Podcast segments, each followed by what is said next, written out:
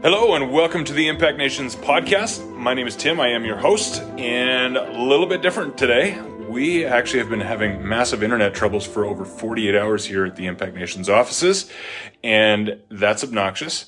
What it means is our fancy pants broadcast studio over there isn't worth much to us because we can't actually plug it into the interwebs and broadcast to you. But the show must go on. We wanted to touch base with our loyal viewers and listeners today. So I thought I'd just throw it on my phone here and we'll just at least touch base with that a little bit. We were supposed to have special guest this week. Father Kenneth Tanner is actually going to join us next week instead because we didn't have internet, so I couldn't host a Zoom call and broadcast out to YouTube and Facebook and all that stuff. So this week instead, Dad and I are going to have a little chat. So here, I'm going to wander in. I think he's waiting for me at the studio, and so we're going to walk it. You're getting like a inside view of our offices here. That was my office, and now we're into the little broadcast booth here. Down here is where all of our fancy equipment is and where Isaiah usually sits.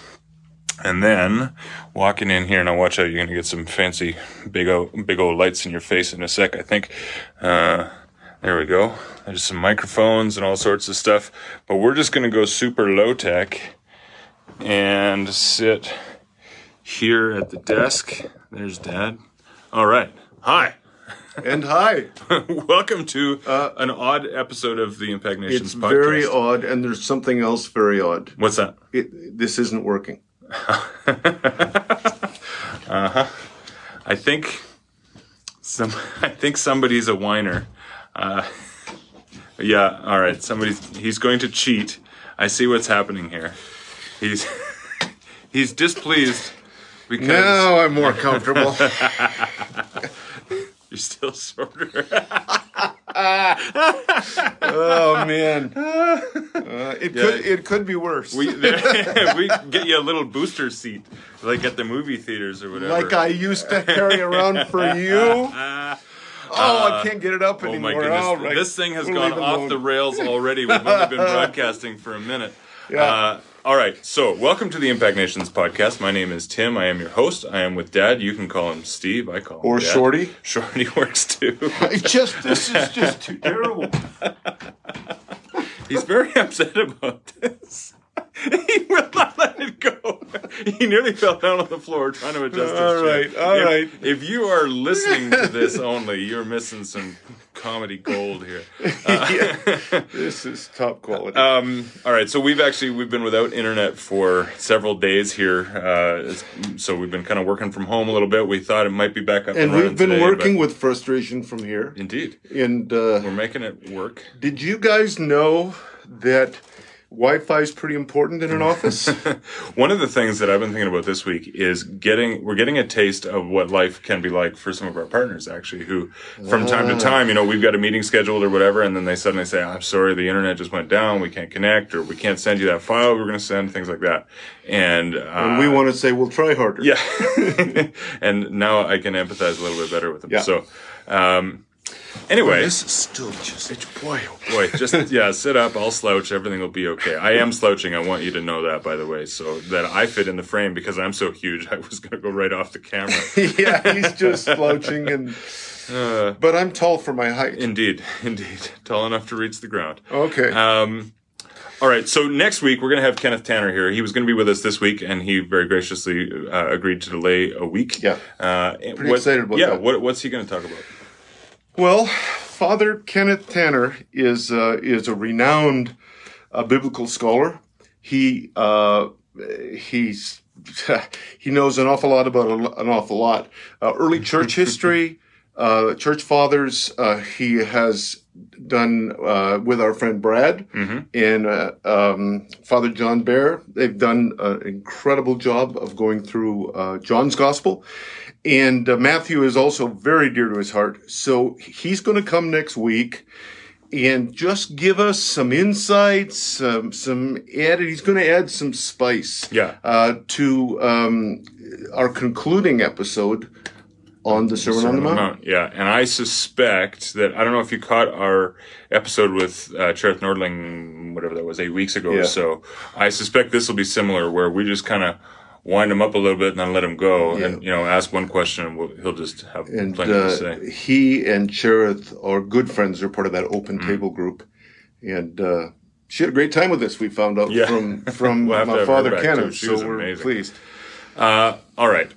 One other podcast note, by the way. We were on the phone with our friend of the podcast, Brad Jerzak, yesterday, just sharing some stories and catching up and asking him if he would come join us again soon. He's got a new book coming out in just a few days, actually, July 20th, called A More Christlike Word, that is really going to be teaching us how to read the Scripture through the lens of the cross, through the lens of Christ. And so we wanted to have him on and talk to us a little bit about that. And really, the one thing that you really wanted to talk to him about was the inerrancy of Scripture, and that doctrine and what his take on it is. So he's going to talk about inspiration, infallibility, and inerrancy. Yeah. What did he say? He said, inerrancy, infallibility, inspiration. What the heck? That must have been the second title for his book that probably didn't quite get past the publisher. By the way, when we say it's a great book, at least when I say it's a great book, this I know. I had the privilege of doing one of the endorsements. And so I got an e-copy, several months ago. And I told Brad that this might be the best book he's ever written, and he's written some humdingers. I'm looking forward to it. I didn't get a preview copy because I don't rate, but that'll be August 10th is when he's coming on. So the book comes out July 20th. It'll be automatically downloaded to my phone, so that gives me a couple weeks to read that before he gets on, so I don't look like a schmo. A More Christ-like Word, just to review that. And you can pre-order that on any of your favorite bookstores, and it'll be out very soon. All right. You were on the phone with Richard this week. Do you want to just give our friends a quick update on what's happening in Uganda? We love Richard, don't we? He's just knocking it out of the park. And as we keep reminding everyone in this incredible, we used to say year and a half of COVID, even without us being able to travel overseas, our partners have just stepped it up like 5 levels. Yeah. And so one of the things is Richard, about 5 years ago, I went to Kalonga, which, is an isolated community, with Randeep. And we taught on house church. And then we left, and I didn't really hear a lot of stuff coming out of that. But, I was just reading, day before yesterday, Mark 4:28, the all by itself principle. The kingdom's like somebody who planted a seed, and he went away, and he didn't know how it happened. Mm-hmm. And so we have discovered through our feeding program, and you can talk about that in a moment, that Richard has been able to get food to desperately hungry families, not just in Kalonga, but in Kampala, the capital, where he has a house church. He said, I took everything that Randeep taught, and they weren't quite ready for it in the village, but we went into the city, and he says, every Thursday, Emma and I have a house church with 130 participants, and they've planted 4 other house churches. I've been in Richard's house. Yeah, me too. I don't know how he's pulling that off, just in terms of actual square footage. Yeah, I think... I mean, Ugandans are small. Yeah. I think the term house church is that's the focal point. I think it's house, yard, dirt, laneway, church. Anyway, it's really exciting. And the interesting thing he said is one of the things that he really picked up from when we were teaching, he said, all are welcome, but they know that the expectation is that everybody participates. They're not passive. So they come with a scripture or a testimony or a Bible story or something. And, when we do what the scripture tells us to do, Book of Acts, Paul's teaching, there's just all healthy things grow. Yeah. And so now he's got 130 and they won't leave. So he just keeps planting more of them. He sent some beautiful stories and stuff to me earlier this week talking about the incredible generosity of members of that house church who basically had been given some funds to eat because the lockdown meant there was no more income and things. And they immediately turned around and gave away half of what they had been given to other members of the church to make sure everybody had enough. And that really touched my heart. Yeah. That's just seeing the church in action. It's in Kalonga, they are feeding, we've mentioned it here on the podcast before, they're feeding out of the Hope and Care kitchen at the school.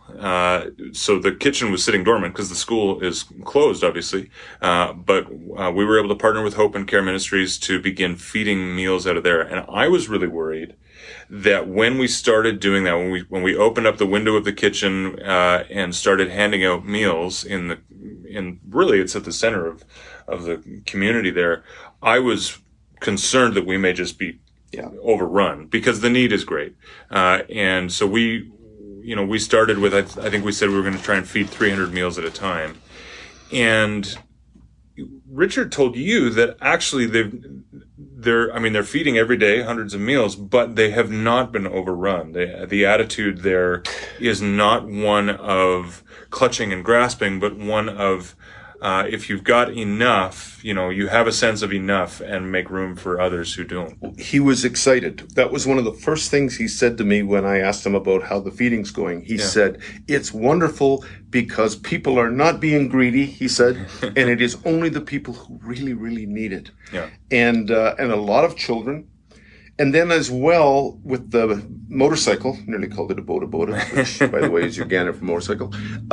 They also have, I think, about 70 families where, and he sent us some pictures, where there's people, usually elderly, that are bedridden. Yeah. They cannot get out, and so they take the food to them. They're taking the food to them, and while they're doing that, they're just praying with them, just spending time in community with them. Because, of course, there's also just the gift of fellowship because they're so cut off. And again, because transportation is very limited right now, people can't come and visit them and things. So because we've got that motorcycle, we can go and just spend time with them, just sharing the love of Jesus with them. And that's so powerful. They're just doing a great job. And things are progressing. Even with COVID, we're still hoping beginning of August, I think, to get in the refugee camp. In the refugee camp, they'll be breaking ground first week of August on their garden. So we'll be doing a half-acre demonstration garden that will feed 20 families. And I told them, I said, just be warned, the amount of labor it takes to get this thing started to break ground is very, very intense, but the reward will be huge because then it'll become a sustainable garden for those 20 families, but also a demonstration garden where others from the community can come and learn these principles for very high yield, high nutrition gardening, farming, that they can actually go and do in their own front yard, really. I say front yard, these refugee camps are, it's pretty scary, the conditions they're living in, but they do, many families do have a small bit of space, and so they're going to be able to learn how to grow nutritious food for themselves. So I'm really looking forward to seeing how that plays out. I am too. I'm just, I'm delighted with the partnership with Thrive. They're great people to work with.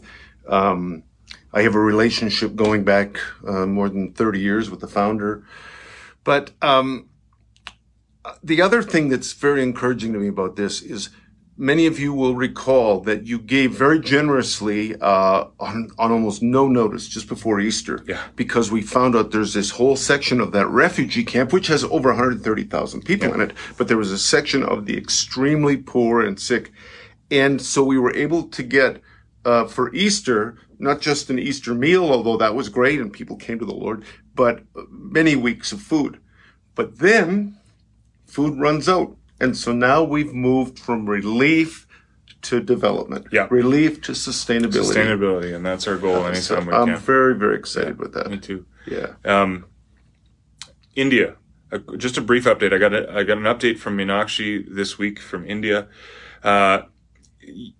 listeners of the podcast would know that we have, for the last several years, funded many children that have been working as indentured servants in the brick factory. We've been funding schooling for them so that instead of spending their days piling bricks, making bricks, they're actually able to go to school. And as you can imagine, this project was really put on hold during COVID because schools have been effectively closed this entire time. There have been a few false starts where we thought they were going to get back to school, and then very quickly they had to, I don't even know if they opened the schools or if they opened them and quickly shut them down, but it's effectively been on hold for the last year and a half. But rest assured, our partners are still developing relationships, still maintaining relationships in these, what they call brick colonies, these brick factories. They're doing some feeding. They're doing kids? Feeding, yeah. So our COVID feeding fund has them in there on a regular basis, feeding these communities. Because of course, one of the big things about the children going to school is that they get a nutritious meal at school. So when school shut down, that burden of getting them fed was back on the parents. And you may recall when we first discovered these communities, they were mixing brick dust with their food just to try and bulk it up a little bit because they were so hungry. So that's the level of hunger that they've been facing. And you can imagine during COVID, it's only gotten worse. But one of the really interesting things is that our partners are now actually working on developing relationships in yet another brick factory because the generous donors of Impact Nations have provided enough that we can actually begin to reach out to another community. This one is closer to the city, and they're building a relationship with the owner of the factory because it's really important we get buy-in from the owner, because actually what we're suggesting is taking some of his workforce and removing it. And so we need the factory owner to be on board. But also parents. This is one of those things where when we discovered that the parents weren't immediately, not all of them were immediately excited to send their kids to school. It's a complicated process, but effectively those the families do get paid to work. It's just that they're paying off a debt that they're paying off the interest on a debt. Interest is higher than what they get paid each day. But that means that the children are helping to pay that interest or whatever, and so to remove them again from the workforce can be a scary thought for the parents. But as we engage with them, as we talk to them about the value of education and breaking this generational poverty, they begin to get on board. So our team has begun feeding at this other brick factory, working with the brick factory owner, who is very open-minded to this, and families are beginning to really get excited about the possibilities. They sent some photos just a couple days ago with just the team in the factory, just talking with people as they work. You can see these teenagers sitting there working and stuff, kids hanging on equipment and things, and our team is just there chatting with parents and things like that. So really excited to see, even when the project ostensibly can't move forward, they're still planting seeds so that as soon as the opportunity is there, we're going to be able to rescue that many more kids. Which will put us way over 1,000 kids, won't it? Oh yeah, well we're already at 1,300 kids. Oh, so man. When schools finally open this year, it's going to bust wide open again. So stay tuned. We never know how much freedom we have, so I'll leave that to you, but you communicated the story of the man who worked in the brick factory? Yes, we shared that story here, and you can, I think you can maybe find it on our website. I have to think about what we've been allowed to share and what we haven't, but because things can be sensitive in India. But what's happening through all of our projects is that the kingdom is being demonstrated both supernaturally and practically. Yeah. So it never is it just about benevolence. It's always about, sometimes it's just planting a seed. Other times it's just making disciples right then and there. But the fruit that we're seeing long term is quite extraordinary. Because we still have 40 teams out every day feeding 1,500 meals. Absolutely, yeah. Among the very poorest. And COVID Relief Center is still going on, by the way. They've still got 20 oxygen concentrators that are running pretty much 24/7. They are, and I got a report that's great. There's people who are on death's door going in. Yes. And who are leaving healthy. People who were told by doctors, basically, there is no hope for you. Your lungs are too damaged. You cannot get better. And wouldn't you know it, they come to the COVID Relief Center very sick, and they walk out feeling very good. Imagine that. I'm just going to leave it at that. How could that happen? Yes, we'll leave it at that.